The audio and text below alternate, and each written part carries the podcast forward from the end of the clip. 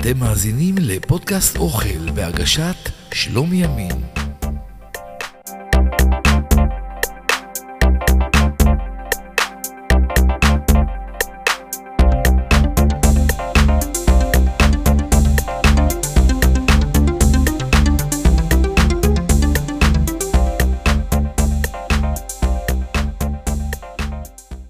תה ואורז יש בסין ארץ הנידחת, ובארצנו יש חמסין כל מיני קדחת. אז זהו חלק קטן מתוך שיר שכתב אברהם שלונסקי ללחן עממי אוקראיני בשנת 1922.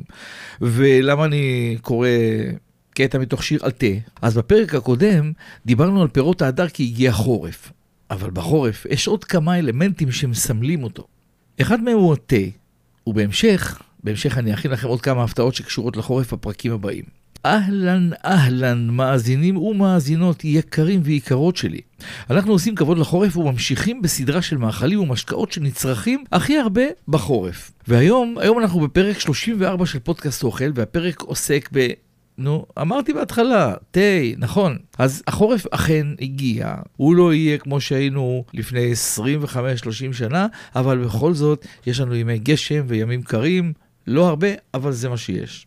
יש כאלה שעבורם, כמוני למשל, שכבר עשרות שנים פותח את היום בתה ירוק עם נאנה וג'ינג'ר לפני כל מה שהוא עושה במשך היום, לפני כל מה שאני מכניס לבטן. התה הוא משקה שעוזר לתחזוקת הגוף, בתנאי שהוא ירוק. הוא מחמם את הלב והגוף בכל צבע וטעם. תה עבור המכורים הוא המשקה הכי טעים בעולם. ולעומתם, יש את אלה שבעיניהם שתיית תה היא מיועדת לחולים בלבד. טוב, להם אין לי מה להגיד. אני מאחל להם להירפא מהמצב הזה במהרה ולשתות תה ולהצטרף אלינו מכורי התה. אז פודקאסט אוכל, פרק 34, הוא פרק התה יוצא לדרך. אני, שלום ימין, מאחל לכם האזנה ערבה וטעימה. תה הוא משקה המכיל קפאין המיוצר על ידי חליטת עלי צמח התה במים חמים עד רותחים, לרוב בטמפרטורות של בין 80 עד ל-95 מעלות צלזיוס. ניתן לחלוט גם ניצני עלים של שיח הקמליה הסינית. תערובת תה עשויה לכלול בתוכה גם עשבים אחרים וחומרים אורגניים אחרים הנותנים טעם וריח, לדוגמה קליפות פרי, שמן אתרי ועוד, כמו שסיפרתי, אני מוסיף ג'ינג'ר, אני מוסיף נאנה, גם לימון. אגב, בקיץ אני לא שם ג'ינג'ר, מכיוון שהג'ינג'ר מטבעו הוא לחמם את הגוף. לא רק לחמם מקטע של חום בטמפרטורות, אלא ביין ו... וביאנג, כשיום אחד נדבר על זה, יש מאכלים חמים שמתאימים לחורף, או מאכלים קרים שמתאימים לקיץ. והג'ינג'ר פחות מתאים לקיץ. אני לא סגור על זה למה, אבל אני יודע שג'ינג'ר פחות מתאים לקיץ. לכן, אה, כשמגיע החורף אני מתחיל להוסיף ג'ינג'ר לתה הירוק שלי. נענה כל השנה. ישנם גם סוגי תה נטולי קפאין, רחמנא ליצלן, המופקים בתהליך כימי, ואוקיי, זה פחות תה. זה יותר משהו שמישהו המציא כדי שיהיה לו אולי נוח. בשפה היומיומית משמשת המילה תה גם לחליטות של צמחים אשר אינן כוללות את עלי השיח קמליה סינית, ואלו מכונות לעיתים תה צמחים, אך שמם המדויק הוא חליטת צמחים, כי הן לא מכילות מן הסתם את צמח התה. דוגמה לצמחים שניתן לחלות ולשתות, לואיזה, מרווה, עשב לימון, או המכונה למון גראס, זוטה לבנה, נאנה, שיבה וגם אזוב שהוא הזעתר, ויש לנו גם את הפילארגוניום ועוד כמה דברים שהם פחות uh, ידועים ופחות נפוצים.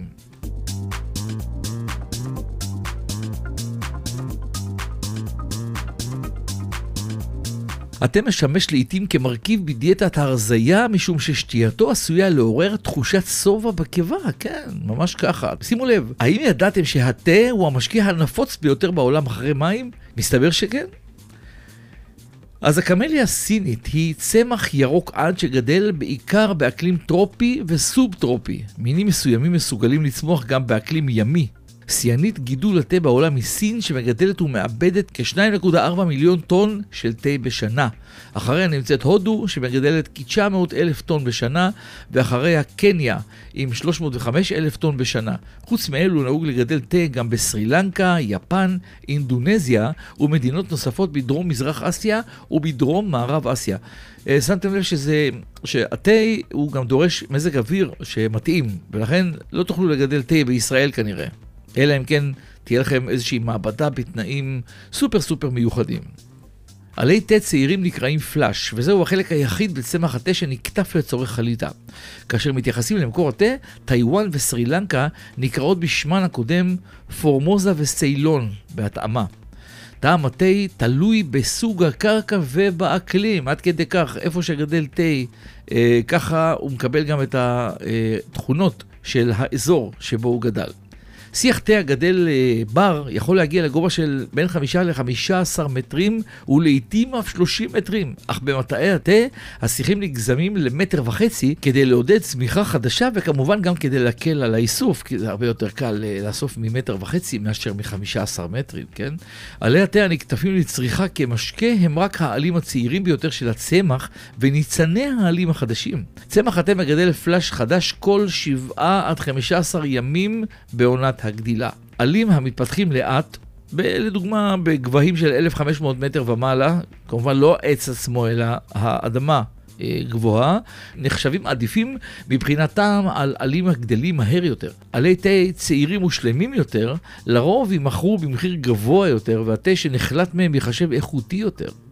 לצמח התה ישנם תת-מינים מרכזיים, התה הסיני והתה ההודי, אשר מכונה תה אסאם, שם מדינת אסאם אשר בהודו. כל סוגי התה מופקים מאחד מן השניים או מהחלאה של שניהם. הזן הסיני מתאפיין בריבוי גבעולים ובעלים קטנים, וממנו מפיקים את ששת סוגי התה. הוא הזן הנפוץ מבין השניים, ואותו שותים ברוב חלקי העולם. הזן ההודי לעומתו מתאפיין בגזע מרכזי יחיד ובעלים גדולים יותר ביחס לתה הסיני.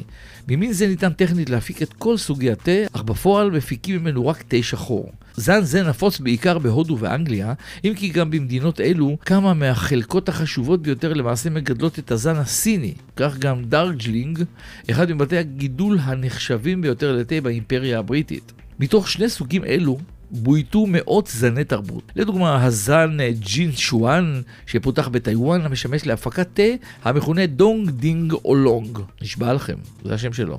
בנוסף לשני סוגים אלו קיימים מספר מינים של תה בר ותה נוי. לדוגמה, התה הקמבודי והקמליה היפנית, אך נדיר שהסוגים אלה משמשים לחליטת משקה.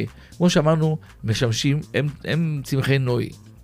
את עלי התה ניתן לסווג על פי מגוון קטגוריות. החשובות מביניהן הן תהליך עיבוד ואזור הגידול. סין, כיצרנית התה הגדולה בעולם, מייצרת גם את המגוון הרחב ביותר של סוגי תה, וישנם הרבה מינים, שיטות גידול ושיטות עיבוד מקומיות. בעוד לדוגמה ביפן, בהודו ובמדינות נוספות, נהוג לדאוג לתנאים סטנדרטיים לגידול תה, כך שתה המגיע ממדינות אלו, לדוגמה סנצ'ה המגיע מיפן, נוטה להיות בעל איכויות דומות, גם אם משתנה ברמתו בכל מטעי התה במדינה. נהוג לסווג את התה לשש קבוצות בהתאם לתהליך העיבוד אותו עובר התה. ההבדל המרכזי בין ששת סוגי התה הוא רמת החמצון שהעלים עוברים. אז יש לנו את התה הלבן, תה העובר עיבוד מינימלי. לאחר קטיף מפזרים את ניצני עלי התה בלבד לייבוש תחת קרני השמש. תה זה נקרא תה לבן, מכיוון שתהליך זה משמר את השערות הלבנות העדינות של ניצן הצמח. תה ירוק, עלים צעירים וניצנים העוברים חימום על מנת לעצור את תהליך החמצון באופן מלאכותי מיד לאחר הקטיף. השיטה הנפוצה לבצע פעולה זו היא השיטה הסינית, בעלי תה נקלים במחוות ווק גדולה על אש חמה ביותר. ביפן נהוג לעדות את התה כדי לעצור את תהליך החמצון שלו, דבר המעניק לתה היפני ארומה ייחודית. תה ירוק הוא התה הנפוץ בעולם, ובפרט ביפן בה נהוג לשתות אותו באופן כמעט בלעדי. מאצ'ה הוא סוג תה ירוק הייחודי ליפן המשמש לטקס התה. התה נטחן לאבקה דקה ואז מוקצף בקערה גדולה. תה צהוב עובר תהליך דומה מאוד לתה הירוק, אך עם עוד שלב, אידוי תחת בד לח. שלב זה מעניק לעלים גוון צהוב וריח שונה מהתה הירוק. סוג זה של תה אינו נפוץ, כמעט לא ניתן להשיגו מחוץ לסין, ואינו נחשב טעים במיוחד. בסין העתיקה שימש תה זה כמנחה לקיסר, מכיוון שצבעו הצהוב טעם את צבע הקיסרות. בסין העממית משמש תה זה כמנחה לפוליטיקאים וגדולי אומה. תה הצהוב. תה אולונג שבסינית אה, מפושטת מילולית הוא נקרא, אפשר לתרגם אותו לתה ירוק כהה. תה העובר חימום לעצירת החמצון, אך רק לאחר שהעלים התחמצנו חלקית. למעשה, סוגי תה האולונג נעים על מנעד החמצון בין 15% ועד ל-85% חמצון. תה זה נחשב התה הענין והמגוון ביותר בסין. לפעמים מגלגלים את עלי התה לפני הייבוש בתהליך המשפיע על טעמיו, וגם מאיץ את תהליך החמצון מפני שהעלה נפצע בתהליך הזה. בזכות תהליך הגלגול ניתן לחלות עלי אולונג מספר פעמים, ועם כל חליטה לקבל עלים פתוחים יותר פיזית עם פרופיל טעם אחר במקצת. תה שחור, תה מחומצן לחלוטין. בתהליך העיבוד עוברים על תה מכבש הפוצע את העלים ומאיץ את תהליך החמצון שהם עוברים. תה זה הוא התה הנפוץ ביותר בהודו ובמערב. תה מוצס, או פואר, תה מיושן בדומה ליין. העלים והניצנים עוברים תהליך עיבוד הדומה לתה הירוק, אך העלים מיובשים ללא חום בשביל לא לפגוע באנזימים החיוניים ליישון. לאחר הייבוש נדחסים לצורות שונות ונותרים בסביבה לחה על מנת שיתססו מפעילות של מיקרואורגניזמים החיים באוויר. התהליך יכול להסתיים כעבור מספר חודשים, ובדומה ליין, סוג זה של תה מתייקר עם הגיל שלו. הסוג הנפוץ ביותר של תה מוצס הוא זה שמגיע ממחוז יונן אשר בסין ונקרא פואר. ישנם שני סוגים מרכזיים של תה מוצס פואר בוסרי ופואר בשל, הנקראים בסינית צ'נג ושו. הפואר הבוסרי הוא השיטה העתיקה והארוכה יותר להפקת פואר, בה מיישנים את העלים באופן טבעי וללא התערבות, תהליך שלוקח שנים ולמעשה לא נעצר אף פעם. פואר בשל הוא התה בו מאיצים את תהליך התסיסה על ידי שמירת העלים בסביבה לחה וחשיפתם למיקרואורגניזמים האחראים על תהליך התסיסה, בדומה לדשונת. פואר בשל אינו דורש זמן רב להתיישנות, ובאופן כללי נחשב יציב ושטעמו אינו משתנה גם לאורך שנים, בניגוד לפואר בוסרי.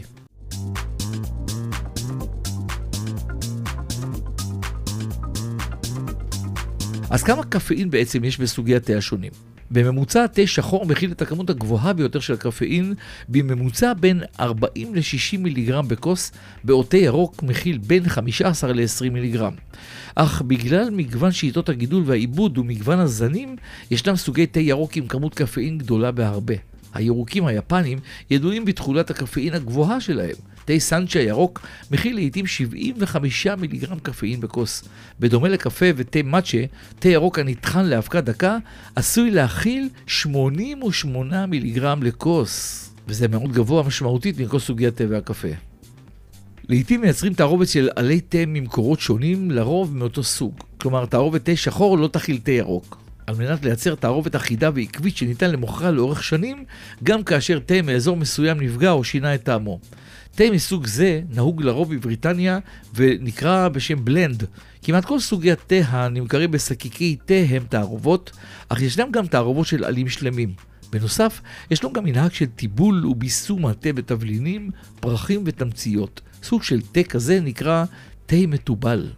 אז איזה בלנדים נפוצים יש לנו, ותערובות מתובלות אה, יש של תה? קודם כל יש לנו תה ארוחת הבוקר, זה שהוא בלנד של תה שחור הנפוץ במיוחד בבריטניה ובאירלנד, המורכב לרוב מתה צילוני, אסם ותה קנייתי, הוא מאופיין בגוף מלא וטעם עשיר. נהוג להגישו עם סוכר וחלב לצד ארוחת בוקר אנגלית, מנומסת. תה יסמין, תה יסמין הוא התה המתובל הנפוץ ביותר באסיה. הוא לרוב מיוצר מתה ירוק סיני על ידי פריסה של עלי התה המעובדים באסם ועליהם פרחי היסמין למשך מספר ימים. במהלך ימים אלו, עלי התה יספגו את ריחם ואת שמנם של פרחי היסמין, ולאחר מכן פרחי היסמין יופרדו מעלי התה ידנית וייזרקו. טעמם של פרחי היסמין בחליטה מר, ולכן איכותו של תה זה אה, נמדדת בכמות הפרחים שנשארו בתוצר הסופי, כאשר ככל שישנם מעט יותר, התה נחשב לאיכותי יותר. תה ארל גריי הוא תערובת של תה שחור עם תמצית שמן אתרי מקליפת תפוז הברגמות. צ'אי מסאלה, בהודו נהוג לטבל תה בתערובות תבלינים המכונות מסאלה, המכילות לרוב זנגוויל, הל, קינמון, פלפל שחור, ציפורן ולעיתים גם אגוז מוסקת.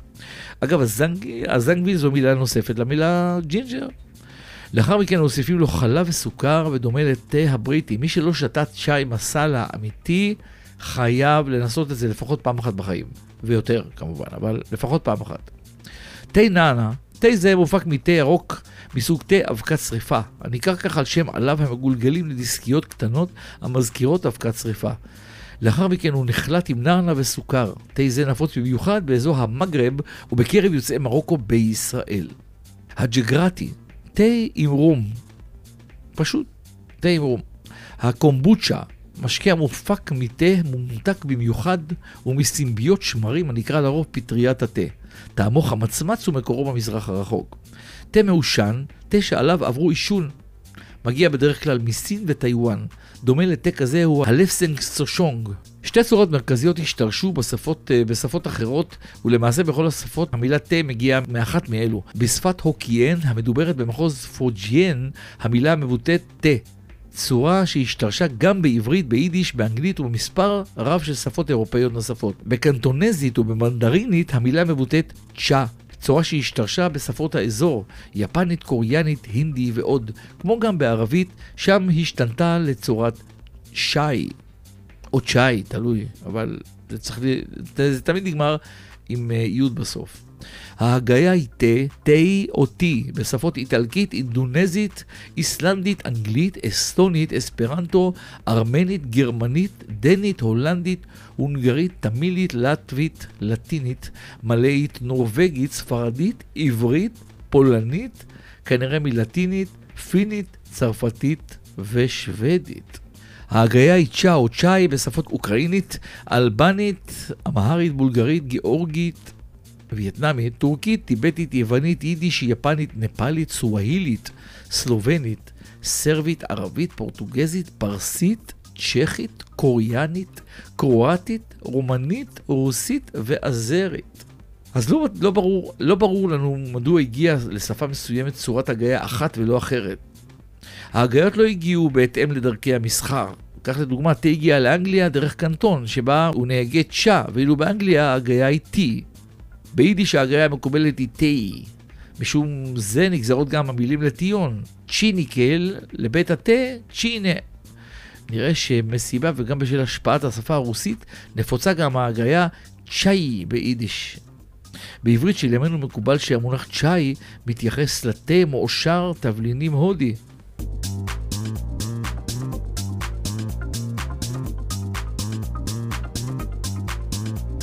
מתי התחילו לשתות תה ולמה ואיפה? יש מספר אמונות שמנסות להסביר את מנהג שתיית התה. לפי אחת המסורות, גאוטמה, הבודה, גילה את עלי התה כאשר עלי תה נפל לתוך כוס מים ששתה כאשר ישב ועשה מדיטציה.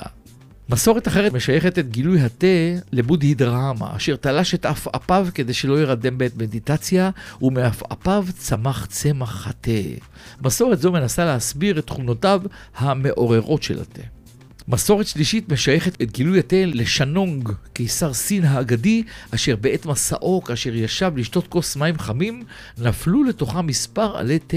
ככה במקרה, לאחר ששתה את המשקה ונהנה מטעמו, גילה את השפעותיו הרפואיות. חוקרים רבים מאמינים היום שמקור צמח התה נמצא היכן שהוא בגבול סין מיינמר. שתיית תה החלה באזור יונן, במקור, במקור מסיבות רפואיות. כמו הרבה דברים שאנחנו מכירים כמו קולה, להבדיל. במחוז סצ'ואן שתו תה לראשונה כמשקה הנועד להנאה ולא לשם תועלת רפואית. הראייה הפיזית המוקדמת ביותר לשתיית תה בסין התגלתה ב-2016 בחפירות בקבר הקיסר ג'ינג, המתואר למאה השנייה לפני הספירה. הפעם הראשונה שבה פגשו אנשי אירופה את המשקה הייתה כאשר הפורטוגזים הגיעו ליפן בשנת 1560. תקופה קצרה לאחר מפגש זה החל יבוא התה לאירופה. התה הפך לפופולרי בקרב אצולת צרפת והולנד, וב-1650 הגיע התה לאנגליה על ידי קטרינה מברגנזה, נסיכה פורטוגזית ששהתה באנגליה בחצרו של המלך צ'ארלס השני. הביקוש הרב שנוצר באירופה לתה הרב הוביל לגירעון מסחרי בין אירופה לסין, והבריטים החלו לגדל תה בהודו על מנת לספק את הביקוש. זוכרים? הבריטים שלטו בהודו בתקופת הקולוניאליזם. ניסיון אחר לפתור את הגירעון המסחרי באמצעות מכירת אופיום לסין הוביל לפרוץ מלחמת האופיום הראשונה שהייתה בין 1838 ל-1842. שקיקי התה הם מוצר חדש יחסית.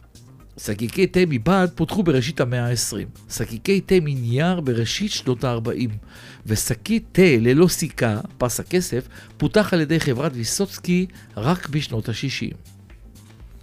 אז גם כאן יש כמה גרסאות בנוגע להמצאת שקית התה, שתיים למעשה. האחת מספרת כי סוחר תה הודי קיבל משלוח של ארגזי תה ששהו באונייה שחלפה בדרכה בסערה, טלטולי האונייה גרמו לעלי התה להימחץ, ובמקום עלים יפים קיבל עלי תה מרוסקים ומכוערים. על מנת שלא להשליך את כל המטען, ארז את שברי העלים בשקיקי בד ושיווק אותם. והגרסה השנייה משייכת את ההמצאה לסוחר תה ניו יורקי בשם תומאס סליבן, שקיבל תה מסוג חדש וטוב, כקידום מכירות שלח ללקוחותיו דוגמיות של התה ארוזות בבד משי. הלקוחות התעצלו לפתוח את השקית והטילו אותה לכוס מים רותחים, וכך נולדה שקית התה לפי הגרסה הזאת. לתה חשיבות תרבותית רבה במספר מדינות ברחבי העולם. במזרח הרחוק ובמיוחד בסין, שנחשבת ליצרנית התה הגדולה בעולם, ישנה תרבות שתיית תה מפותחת הדומה לתרבות שתיית היין במערב, כאשר סוגי תה שונים נמכרים לפי אזור הגידול, איכות העלים, אופן הקטיף והאיכויות השונות המתבטאות בתה. סוגי תה מסוימים אף נמכרים במחירי עתק, לדוגמה תה דה חונג פאו, שעשרות גרמים ממנו נמכרים במחירים השווים למאות אלפי שקלים, כן? שווה את משקלו בזהב, מה שנקרא. בנוסף, תרבויות רבות פיתחו מנהגי שתייה מפותחים, הנקראים לרוב טקס התה. טקס תה היפני הוא המפורסם ביותר בקטגוריה זו של המנהגים, אך גם בסין נהוגה שיטת הכנה טקסית המכונה גונג פוצ'ה, ובמערב נהוגים אירועי תה דומים. לדוגמה, ארוחת מנחה בה שותים תה בכלים ייעודיים בליווי מזון קל. באזורים מסוימים השייכים לחבר העמים הבריטי, ארוחת ערב אף נקראת תה, והפסקות עובדים מכונות הפסקות תה. גם במזרח אירופה ישנם מסורות סביב שתיית התה ונהוגים כלים ייעודיים לחליטה ולשתיית התה. הדרך הנפוצה ביותר להכנת התה היא על ידי שימוש בשקיק. השקיק, אשר מכיל בדרך כלל 1 עד 3 גרמים של עלי תה בצורת אבק, מוצר שנחשב uh, באיכות נמוכה ביחס לעלי תה שלמים, הוא פוגם בתכונותיו הבריאותיות, אך מאפשר את זמן החליטה הקצר ביותר. הטיון מוכנס לכוס, ולתוכה נמזגים מים רותחים או חמים. לעתים מוכנס השקיק לכוס לאחר שכבר יש בה מים.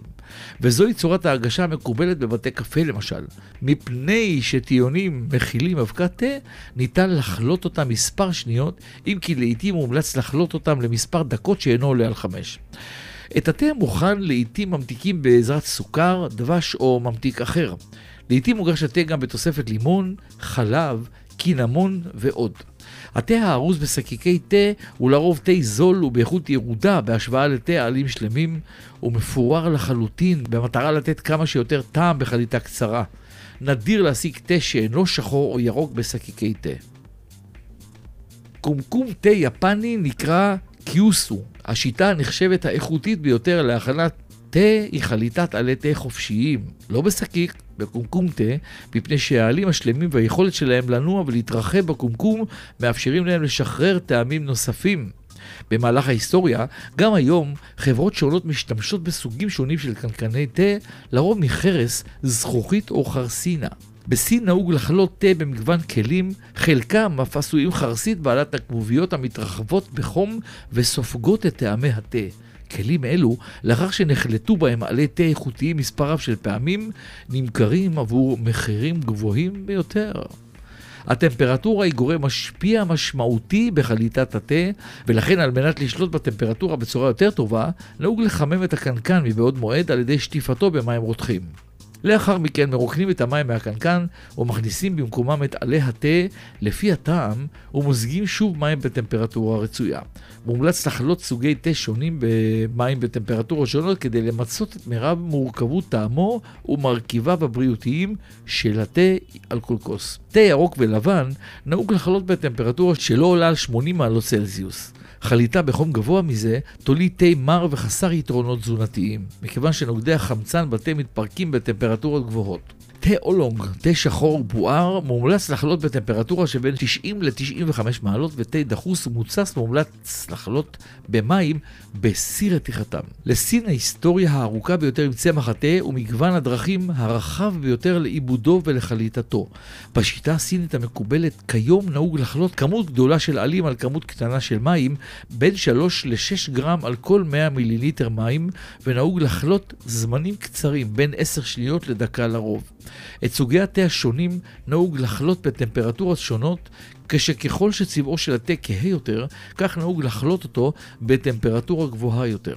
נהוג בתרבות הסינית לחלות את אותם עלים מספר פעמים, במיוחד עלי תה מגולגלים או דחוסים, ויש האומרים שאלו מוצאים טעמים שונים בכל חליטה. כלי התה הסינים קטנים בהשוואה לאלו המערביים, כשהקומקומים לרוב מכילים בין 80 ל-160 מיליליטר. אם כי קיימות גם דוגמאות היסטוריות לקומקומים גדולים מזה כמובן, והכוסות לא עולות על 60 מיליליטר, בדומה לכוס אספרסו. בסין מגישים תה ללא חלב או סוכר, שיטה זו מכונה בסינית גונג פו צ'ה, מכיוון שבסינית המושג גונג פו מתאר מומחיות בכל אמנות, לאו דווקא באמנויות לחימה. ובמערב, השיטה המערבית מתאפיינת בכמויות עלים נמוכות ביחס לכמות המים, שלא עולה על גרם לכל 100 מיליליטר מים. בגלל כמות התה הקטנה, זמני החליטה במערב ארוכים יותר, בין דקה לחמש דקות. שיטה זו פותחה עם הבאת התה למערב על ידי חברות הסחר של האימפריה הבריטית. מכיוון שהתה שהגיע למערב היה יקר בעקבות עלויות המסע וטריותו פחותה, פותח המנהג לפיו מפיקים בכמות קטנה של עלים כמות גדולה של משקה, ולעיתים מגישים אותו עם סוכר וחלב. כך נהוג תה במסיבות תה בריטיות. תה חמאה בריטי בטיבט נהוג לשתות חליטת תה מוצס עם חמאה העשויה חלב יק ומלח.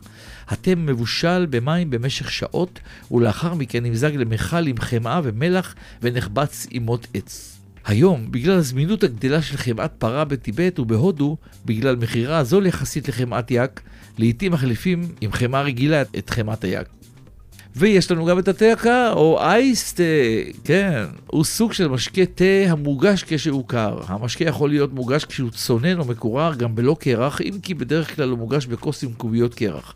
התה עשוי להיות ממותק על ידי סוכר, סירופ בטעמים, כמו לימון, פטל, ליים, אפרסק, תפוזים, תות שדה ודובדבן או פורסות תפוח. שימו לב, אני לא מתכוון לתה כאילו תה הקר שנמכר בבקבוקים תעשייתיים וכל הדברים, זה מים בטעם תה ממותקים.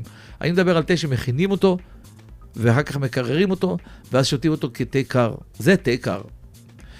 קיים גם תה מוקפץ הנעשה לעיתים על ידי שטיפה ארוכה במיוחד של עלי התה בטמפרטורה נמוכה, שעה אחת בשמש במקום חמש דקות בטמפרטורה של 80 עד 100 מעלות צלזיוס. תה זה מוכר גם בשם תה השמש.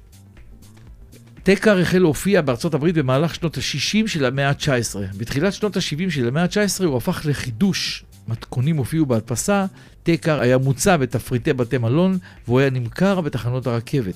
הפופולריות שלו גדלה במהירות לאחר שריצ'רד בלג'ינדן הציג אותו ביריד העולמי של 1904 בסנט לואיס. הפופולריות של תה קר בארצות הברית הובילה תוספת ערכות סכו"ם לסטנדרט.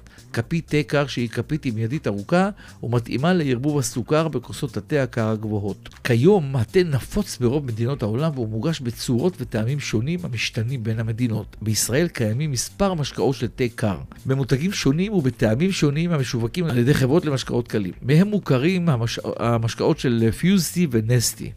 יום התה הבינלאומי, גם לתה יש יום בינלאומי, כן? יום התה הבינלאומי מצוין מדי שנה ב-21 במאי, על פי החלטה של האומות המאוחדות.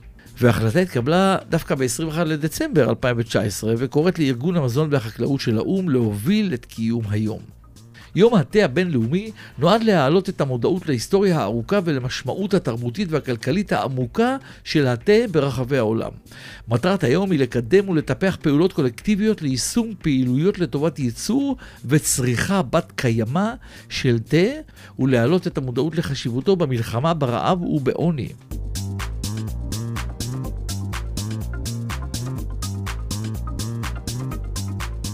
טקס התה היפני, המכונה צ'אדו או צ'אנויו ביפנית, הוא טקס יפני הכולל הכנת תה, הגשתו לאורחים ושתייתו. הטקס נבנה בהשראת טקס תה סיני המכונה גונג פוצ'ה. ביפן נהוג היסטורית לשתות תה ירוק בלבד, ולכן רק תה ירוק בסגנון יפני משמש לטקס, ובמיוחד תה אבקתי הקרוי מאצ'ה, כמו שאמרנו בהתחלה. לעיתים נדירות משתמשים בתה עלים הקרוי סנצ'ה לצורך ביצוע הטקס, ובמקרה זה חולטים אותם בקומקום כפי שנהוג לחלות עלי תה, ולא בקערה כפי שנהוג לשתות מאצ'ה. טקס התה הושפע ועוצב על ידי הפילוסופיה הזן-בודהיסטית, ויש לו מאפיינים מדיטטיביים. אירועי שתיית תה ביפן מסווגים לשני סוגים, התכנסויות לא רשמיות והתכנסויות רשמיות. מפגשי התה הלא רשמיים מהווים כמעין מחווה של הסברת פנים עבור אורחים, בהם מוגש תה פשוט, המכונה גם תה דליל, וארוחה קלה. לעומת זאת, אירועי התה הם אירועים רשמיים, כוללים ארוחת קייסקי, סעודה בסגנון יפני קלאסי, מלאה, ואחרי הרגשה של שני סוגי תה, תה סמיך ותה דליל. אירועי התה יכולים להימשך למעלה מארבע שעות, כך שצריך להצטייד בהרבה מאוד סבלנות. בטקס התה היפני מעניקים תשומת לב מיוחדת לאסתטיקה ולטעם התה, ולעולם לא מבוצע כלאחר יד. זהו טקס אומנותי לכל דבר, וכל תנועה בו מחושבת ביותר, כשישנן מספר שיטות נבדלות זו מזו לביצוע הטקס. טקס התה נחשב לאחת משלוש אומנויות האירוח הקלאסיות, ביחד עם איקבנה והדלקת קטורת, ביחד עם מכונות צ'אדו. מסיבת תה, מסיבת תה היא ארוחת תה אנגלית קלאסית, והיא נערכת לרוב בשעה 4. על השולחן ישנם ספלים וצלוחיות מסודרים בקפידה, מפיות וכלי הגשה מרשימים, סקונס וקריחונים בגודל ביס. מקורן של מסיבות התה באנגליה של תחילת המאה ה-17 עם התגברותם של משלוחי התה מהמזרח הרחוק.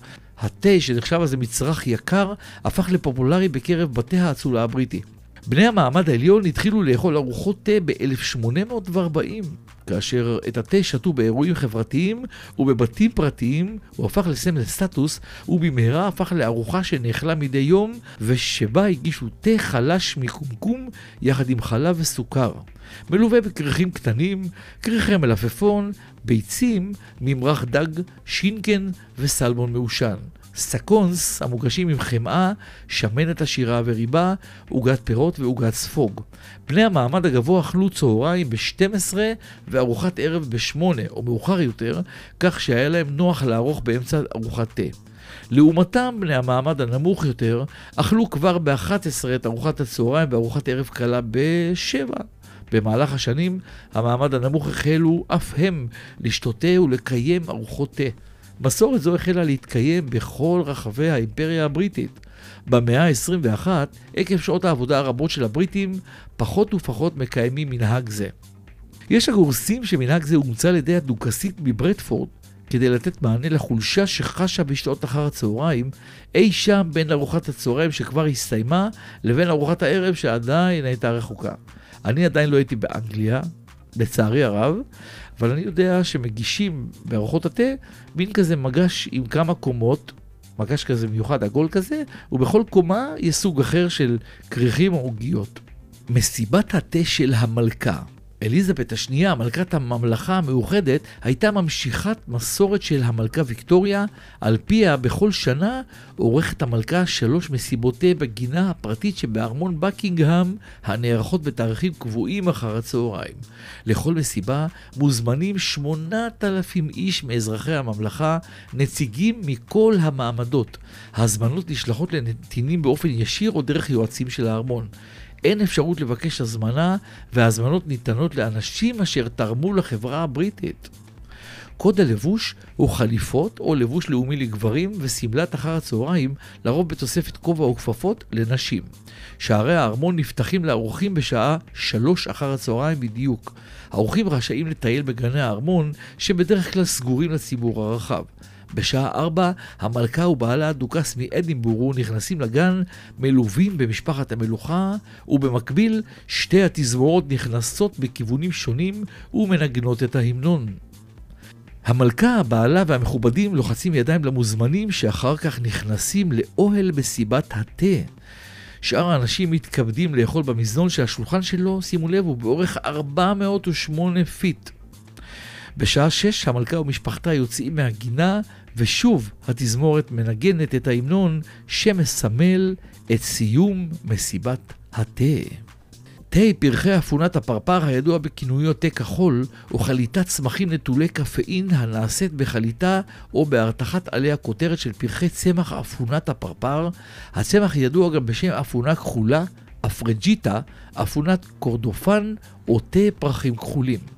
מקורו של הצמח הוא באזור טרופי של מזרח אסיה, אך כיום מתפשט לאזורים נוספים.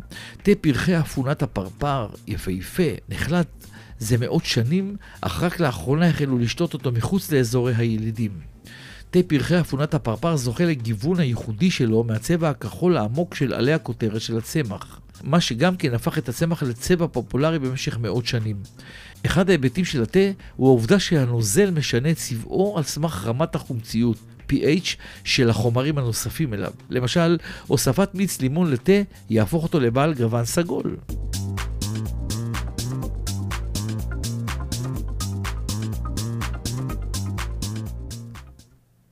הקובען הידוע יותר בכינויו הקובען המטורף הוא דמות המופיעה בספר ההרפתקאות אליס בארץ הפלאות מאת לואיס קרול.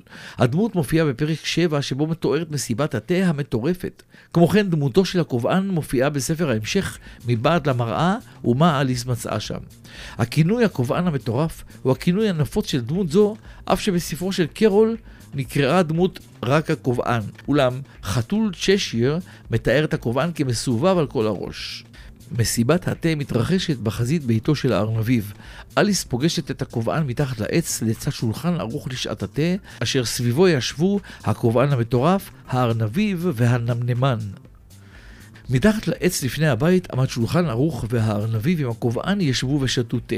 נמנמן ישב ביניהם שקוע בשינה עמוקה והשניים השתמשו בו בתור כרית משעינים עליו את המרפקים. השעונים בבית הארנביב ובידו אינם זזים לדברי הדמויות, מאחר שהקובען רצח את הזמן כדברי מלכת הלבבות בעת שביצע שיר בפניה. הביטוי רצח את הזמן משמעו שיבש את קצב השיר. המלכה הורתה על הוצאתו להורג, אולם מאוחר יותר ביטל המלך את גזר הדין. קובען, הארנבי והנמנמן משנים את מקומם סביב לשולחן כל הזמן, חדים לאליס חידות ושרים לה שירי היגיון, וכל זה קורה במסיבת התה, אחרת למה שאני אספר לכם את זה? ועוד פיסת היסטוריה מאוד מאוד משמעותית שקשורה לתה.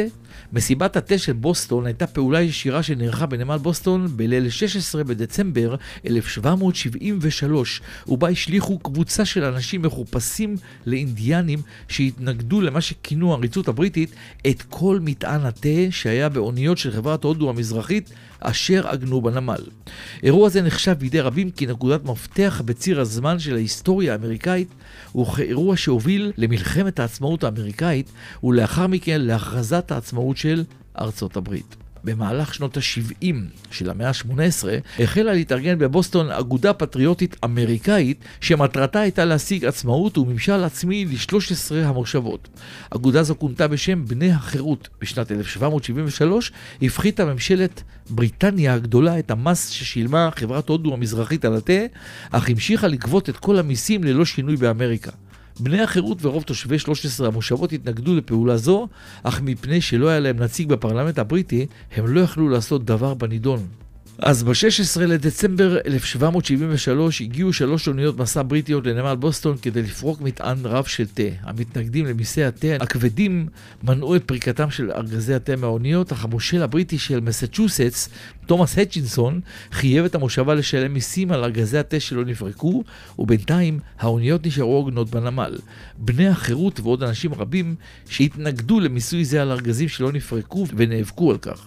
המאבק הגיע לשיאו בליל ה-16 16 בדצמבר, כאשר כמה מאזרחי בוסטון ומבני החירות הגיעו לנמל בוסטון מחופשים לאינדיאנים, עלו על אוניות הבריטיות והשליכו את מטען התה היקר לים. האירוע כונה מסיבת התה של בוסטון. בתגובה לזריקת מטען התה היקר, דרשה ממשלת אנגליה הגדולה פיצוי כספי רב על הארגזים שהושלכו. לאחר סירובם של אזרחי מסצ'וסטס לדרישה זו, העביר הפרלמנט הבריטי מספר חוקים שקבעו עונשים שונים על תושבי בוסטון בפרט ומסצ'וסטס בכלל. בין השאר כללו החוקים את סגירת נמל בוסטון לתנועת אוניות מסחר והפחתה בסמכויותיה של אספת הנבחרים. וכמו שאנחנו יודעים אחר כך, פרצה מלחמת האזרחים בזמן די קרוב לכל האירוע הזה, והיום כולנו מתחננים שיכניסו אותנו לאמריקה ונקבל ויזה לכל החיים.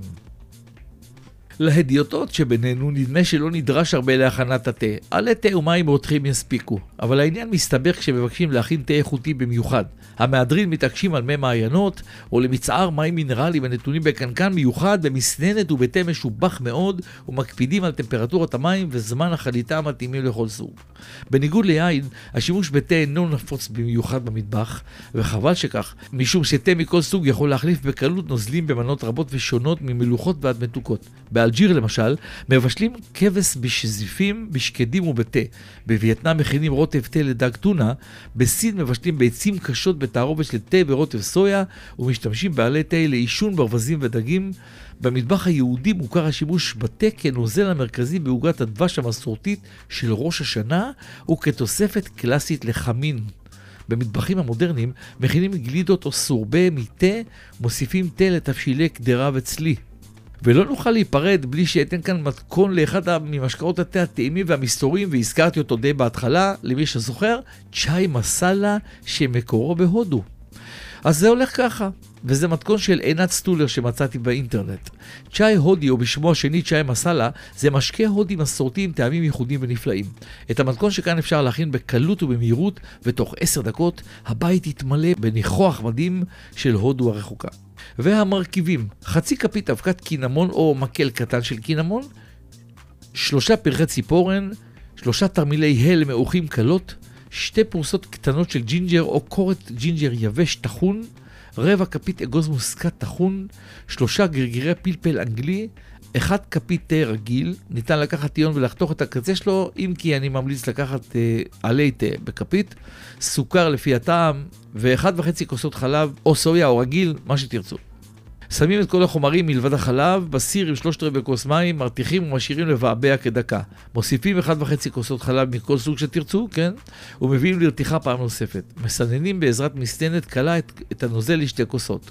מי שלא טעם את התה הזה, חייב להכין אותו כדי להבין עד כמה שהוא עמוק, טעים ומסתורי, וכשאתם תשבו לשתות את uh, צ'אי המסאלה ככה על הרצפה בסבבה, שימו שיר של מוש בן ארי ברקע. זה תמיד uh, מתחבר. ואחרי שלגמנו תה בשלל טעמים, ואפילו היינו במסיבה של אליס מארץ הפלאות, בלי שיזמינו אותנו, אנחנו ממשיכים הלאה. ולאן אנחנו ממשיכים? אנחנו ממשיכים אל הפרק הבא שיהיה בו עוד אלמנט בתחום המזון שקשור מאוד לחורף. אני מת לגלות לכם, אבל אני לא אגלה לכם, אתם תשארו במתח. אם נהניתם מהפרק הזה, אתם מוזמנים להמליץ לכולם, וכמובן לתת דירוג בספוטיפיי, כי זה, מה זה חשוב שיהיה דירוג בספוטיפיי? חמישה כוכבים כמובן, תשתדלו, כן, בכיף. תגידו שאני אמרתי. בצמוד לפרק תופיע כתובת המייל לשאלות, טענות ומענות. אותנו שומעים בספוטיפיי, אפל פודקאסט, גוגל קאסט, יוטיוב, כן, יש גם ביוטיוב גרסה מיוחדת, לא מצולמת, אבל גרסת אה, סאונד של הפודקאסט. כבר 34 פרקים יש לנו ב- ב- באוויר, זאת אומרת שאנחנו כבר ילדים גדולים, אפשר כבר אה, להתחיל אה, להגיד שזה פודקאסט מכובד, מה שנקרא. אז אל תשכחו לדרג אותנו, אל תשכחו לעזור לנו להתקדם אה, בתוך הג'ונגל הזה של הרשת ולבלוט קצת יותר ממה שאנחנו עכשיו. ועד כאן, פרק התה, ואני ממש ממש ממש ממש ממש חסר סבלנות לקראת הפרק הבא שיהיה גם על משהו שקשור, שיהיה על משהו שקשור לחורף, לא מגלה.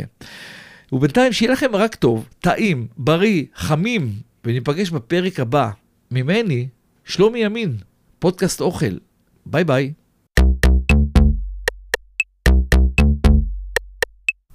אתם מאזינים לפודקאסט אוכל בהגשת שלומי ימין.